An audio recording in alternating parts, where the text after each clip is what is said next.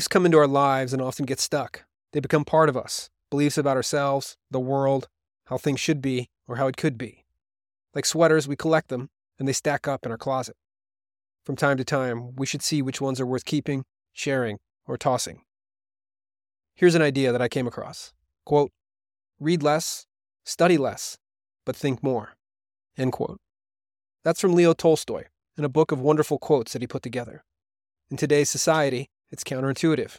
It's even counter to what I suggested when I talked about the power of reading. Here's a few questions to ask yourself. What do you believe? What did you believe? What belief have you abandoned as true in the last year?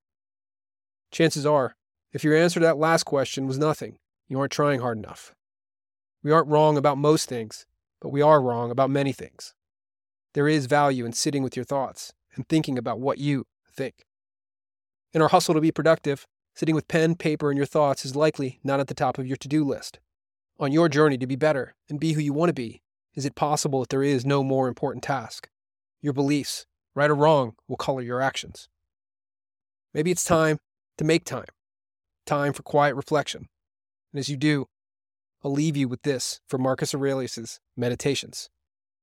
Socrates used to call popular beliefs the monsters under the bed, only useful for frightening children.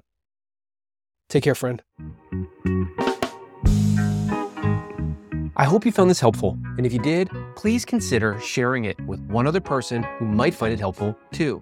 After all, we get better together. Take care out there.